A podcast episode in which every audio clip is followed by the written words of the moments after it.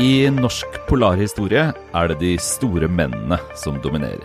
Amundsen, Nansen, Sverdrup. Men eh, Arktis har vært eh, arbeidsplass og hjem for eh, mindre berømte skikkelser. I denne episoden av Morgenbladets bokpodkast skal vi snakke om to bøker som ser på den andre polarhistorien. Jeg heter Bernhard Ellefsen og er bokansvarlig. I den andre enden av telefonlinja har jeg Ane Farsetås, kulturredaktør. Hei, Anne. Hei, Bernhard. Ja, vi tenkte vi skulle Så er jeg litt grann på bortebane, jeg føler jeg. ja, vi er, vel, vi, er så, vi er søringer på alle tenkelige måter, så sånn sett så er vi virkelig på bortebane i polarhistorien. Men, eh, men vi har jo et par bøker her, da. Det hjelper jo oss jo alltid. Ja, vi kan lese. Ja.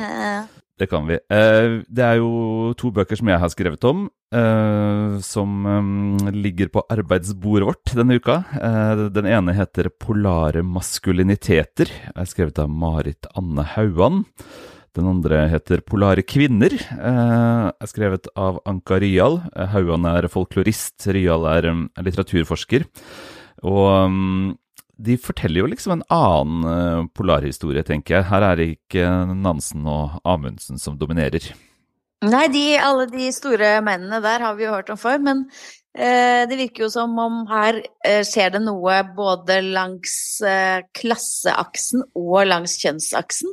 Altså det er ikke veldig mange kvinner som er kjent for eh, liksom, eh, polarekspedisjoner, i hvert fall ikke historisk, da, før vår tid. Mm. Eh, og også er det jo liksom litt disse store mennene, men her eh, virker det som det er mer nedpå, både klassemessig og kjønnsmessig. Ja, det er jo... Det det er riktig, det, altså. Hauan sier at uh, det, polarhistorien er uh, dekket av et klasseslør. Det syns jeg er en god observasjon. Det er klart Nansen, så han var ikke noen arbeiderklassens sønn. Og det er jo de færreste av de store oppdagerne som var det. Men, men i norsk historie så har jo særlig Arktis da, Vi har jo litt Antarktis her òg, i, i det polare, men vi er mest i Arktis, naturlig nok, siden det er vårt nabolag. Eh, så er det jo mange som har jobba, rett og slett, og levd og drevet med først eh, fangst, og så etter hvert eh, forskning av det litt mindre spektakulære slaget, og så industri med gruvedrift på Svalbard og, og vanlig liv som følger med det. Så det er liksom det som hva skal jeg si, som disse to forteller om, og det handler jo mye om kjønn i utgangspunktet, siden den ene handler om maskulinitet, og den andre handler om kvinner. Men klasseperspektivet blir også viktig, fordi, mm, fordi liksom det, er den, det, er det andre sløret uh, over menneskene vi tenker på som uh, polare. Ja, for disse mannemennene Det er jo to kvinnelige forfattere, men den ene skriver altså om polare maskuliniteter. Mm. Eh, men er det, noe, er det, noe, mer å si om eh, disse fangstmennene og deres barskhet og deres eh, maskuline bragder? Det er egentlig ganske mye å si, men, men det enkle man kan si, som jeg syns er morsomt og spennende, og som jeg på en måte kjenner igjen eh, godt, er jo at dette er jo et veldig mannsdominert samfunn, særlig i fangstkulturen. Det er jo overvintringsfangst i stor grad på Svalbard, da. Um, og menn som enten har til og med vært helt alene, eller, eh, eller menn sammen. Og da er jo liksom livet rydda for kjønnsrollemønster, da, for det er jo ikke noen, å, det er jo ikke noen til å ta oppvasken, for å tenke i 1900-termer. Uh, eh, så, så, liksom når den største buldrebassen av dem alle, da, fangstmannen Henry Rudi, skal lære bort arktiske sysler til, eh, til liksom eh, læresvenner i det knallharde nord, så er det brødbaking og sokkestopping og, og liksom vanlig hverdagsliv. Og det at liksom i en så maskulin og mm, hard eh, tilværelse, så er, eh, fyller husarbeid, f.eks., så mye av tiden det, det, bidrar liksom til å eh, Det gjør ikke disse her mennene mindre mannete, men det bidrar til å destabilisere liksom noen av de eh, stiveste eh, forestillingene man har om kjønn på denne tiden. Ja, for når de kommer dit, da blir de menn uten kvinner. Mm. Men da får du jo altså, Så arktiske sysler, det blir de syslene som de ikke trengte å gjøre hjemme, da, fordi at noen andre tok seg av de tingene hjemme. ja, det kan vi i hvert fall anta, siden vi snakker om en historisk periode hvor det var uh, i større grad uh, normalen.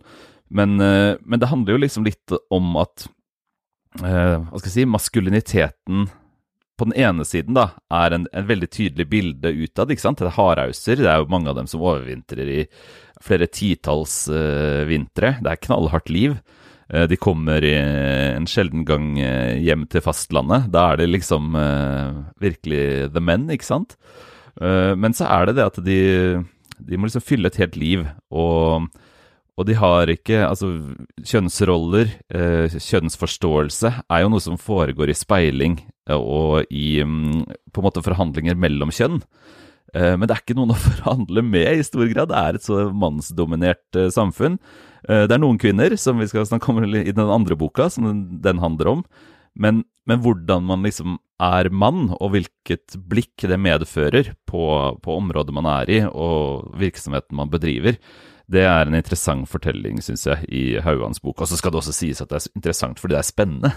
det er jo morsomt å lese om disse mennene, og som man ikke har hørt om, som ikke er Nansen eller Amundsen, men som er fangstmenn og, og um, arbeidere, rett og slett. Eh, som da lever et mye mindre glamorøst eh, polarliv.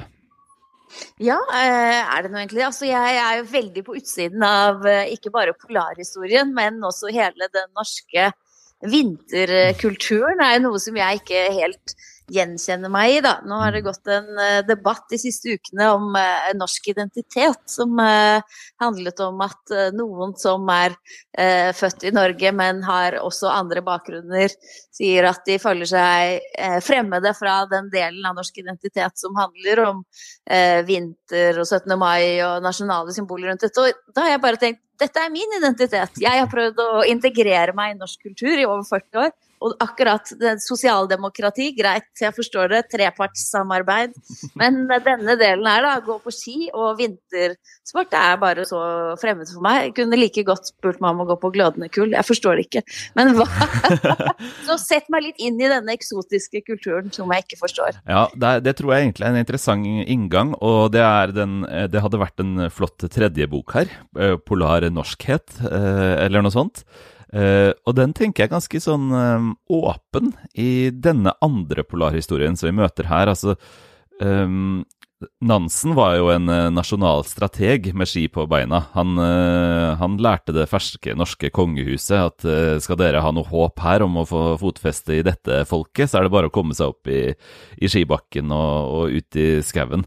Det var en ideologisk måte å tenke skisport og vinter på som nok er er en del av det som er i spill nå. Du ser jo disse byline-bildene på de som eh, bidrar i den debatten. Eh, de eh, viser jo ofte folk i skiløypa, ikke sant. Det, er, det blir et sånt symbol, da. Ja, ja eller nei til ski. Da blir man autentisk, eller ja, da har man noe eh, å bidra med i den uh, kulturelle debatten. Og man kan også si nei til det, ikke sant. Nei takk til ski. Så har man uh, liksom uh, ute av denne veldig stive, firkanta norskhetsforståelsen.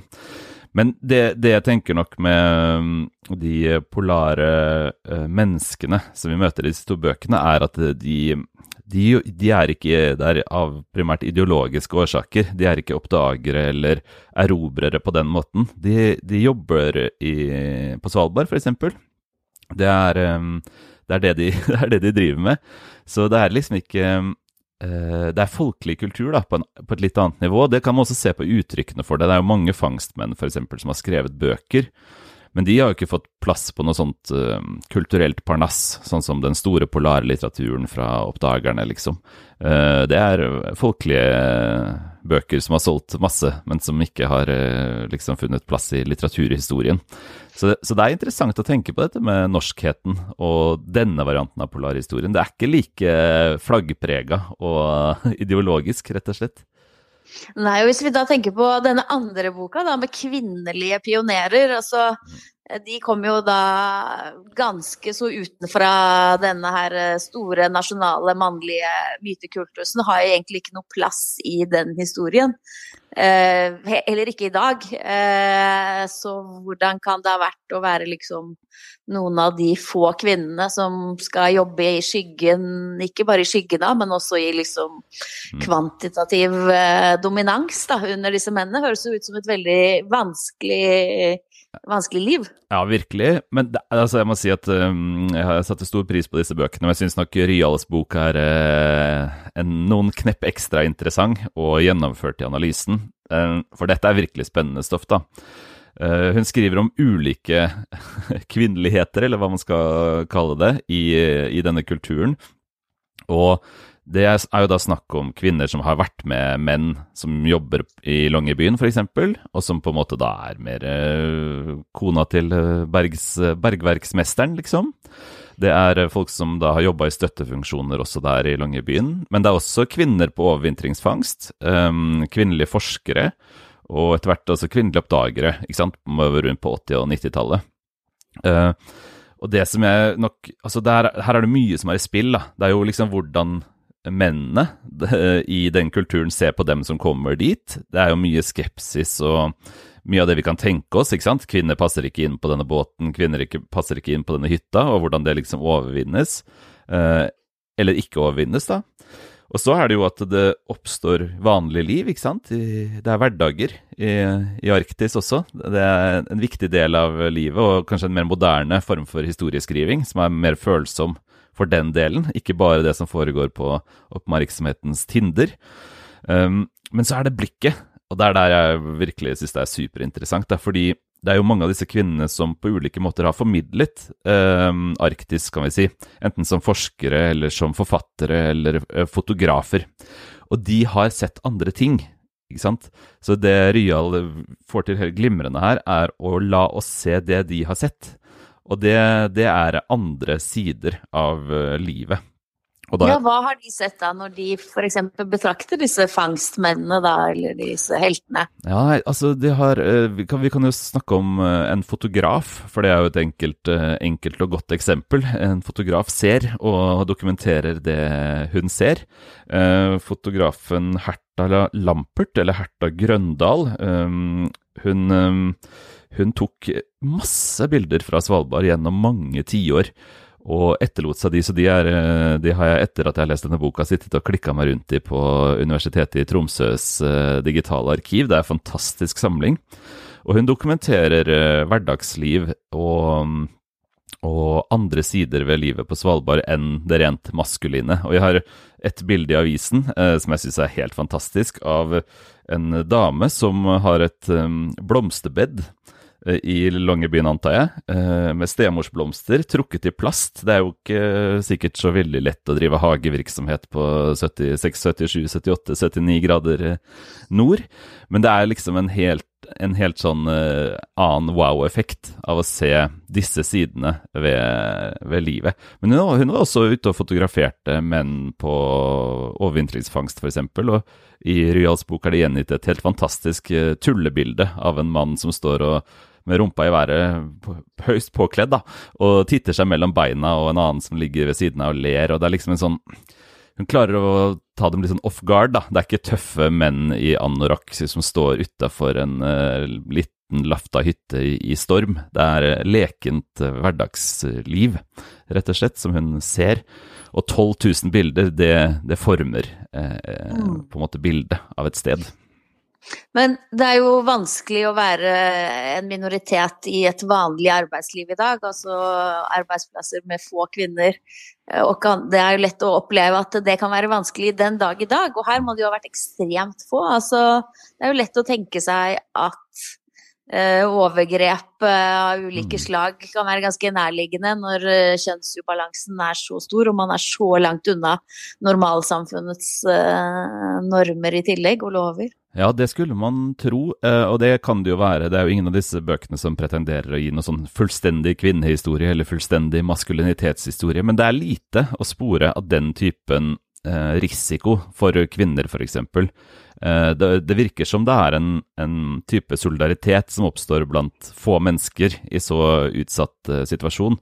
Men den på en måte styggeste historien her er også en av de mest eh, spennende. og Den handler ikke uh, direkte om det, men den handler om, uh, om misogyni i aller høyeste grad. Og den handler om en ung kvinnelig geolog som het Britt Hofseth, som eh, reiste mye både på Svalbard og Grønland og i, i Nord-Norge. Uh, og som ble en litt sånn mytisk skikkelse, mye pga. at hun døde bare 24 år gammel, helt plutselig, uh, av sykdom. Uh, men rett før hun døde, så var hun med på et tokt hvor, hvor, det var med en forfatter. Eh, som like etterpå skrev en nøkkelroman fra denne ekspedisjonen, som var høyst gjenkjennelig, eh, på en måte besetningen på båten og alt mulig. Og hun, Hofseth, hun var i tillegg utrolig vakker. Eh, og det er noe denne forfatteren gjør til uh, ja, et veldig hva skal jeg si, lavthengende misogyn frukt, altså. Gjør henne til et skikkelig sånn sexbeast. En, en elskovssyk og promiskuøs og lettsindig kvinne som, som driver, driver, det til undergangen med sine lyster. Og i og med at hun døde da, rett før boka utkom, så ble jo dette en umulig situasjon sånn ettermælemessig.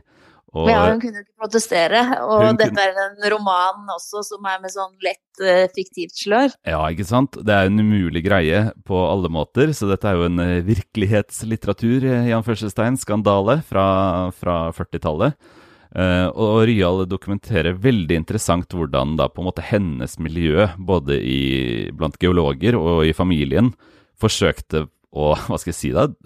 Uh, motvirke da, dette bildet, desperat, på, og på alle måter. Liksom, beskrive henne som eh, overdrevent dydig og, og eh, som et uh, faglig unikum osv. Det må kompensere noe voldsomt da, for å prøve liksom å redde uh, ettermælet til denne skikkelsen. Men jeg tenker det bildet, da, og den bruken av denne kvinnen, det er, det er nok en, et godt bilde på, på de vanskelighetene som det, som det, medfører å være kvinne i dette miljøet. da, At man avskrives og nedskrives og reduseres. Uh, men det er jo også talende, da. Forfatteren var ikke noen, uh, var ikke noen polar maskulinitet. Han var en uh, representant for sentrumskulturen, så dette er jo fordommer som på en måte kommer utenfra. det polare, kan vi kanskje si. Mm. Disse to bøkene de, er jo utgitt på det samme forlaget, Orkana, og de synes jo å inngå i et slags, i hvert fall er det lett å tenke det, selv om det er to ulike forfattere, at det er et slags dypere prosjekt her om eh, henholdsvis maskulinitet og polare kvinner. Er det noe sammenheng mellom disse to bøkene? Uh, ja, jeg vet ikke eh, så mye om hvor direkte sammenhengen er, men det er klart de er skrevet uh, opp mot hverandre, og de henviser til uh, hverandre osv. Og så syns jeg det er grunn til å skryte litt av, av dette forlaget, Orkana. De, de, er jo basert i nord og utgir masse bøker om, om historie og kulturhistorie osv. Fra, fra nordlige områder. Og her, dette er et eksempel på at eh, historieskriving liksom fra utenfor sentrum har, har, stor verdi. altså Da får man rett og slett andre perspektiver på bordet. og Det, det driver Orkana med hele tiden. Det kommer en strøm av, av, interessante bøker som, i hvert fall for oss vanlige lesere, eh, som ikke er akademikere, liksom bringer nye perspektiver, tar fram nye historier. og, og det er konsekvent interessant å, å lese. så det er... Um, det er et stort arbeid altså, som, eh, som, foregår, og viser betydningen at ikke alt uh, må komme fra det samme lille torvet i Oslo sentrum. Ikke sant. Uten dem så hadde vi kanskje ikke fått sett bildet av eh, fru Johnsen og hennes stemorsblomster i ukens utgave av Morgenbladet. Definitivt. Det, det, er jo en, en gave, syns jeg, det, det fotografiet og, og disse historiene som disse bøkene løfter frem.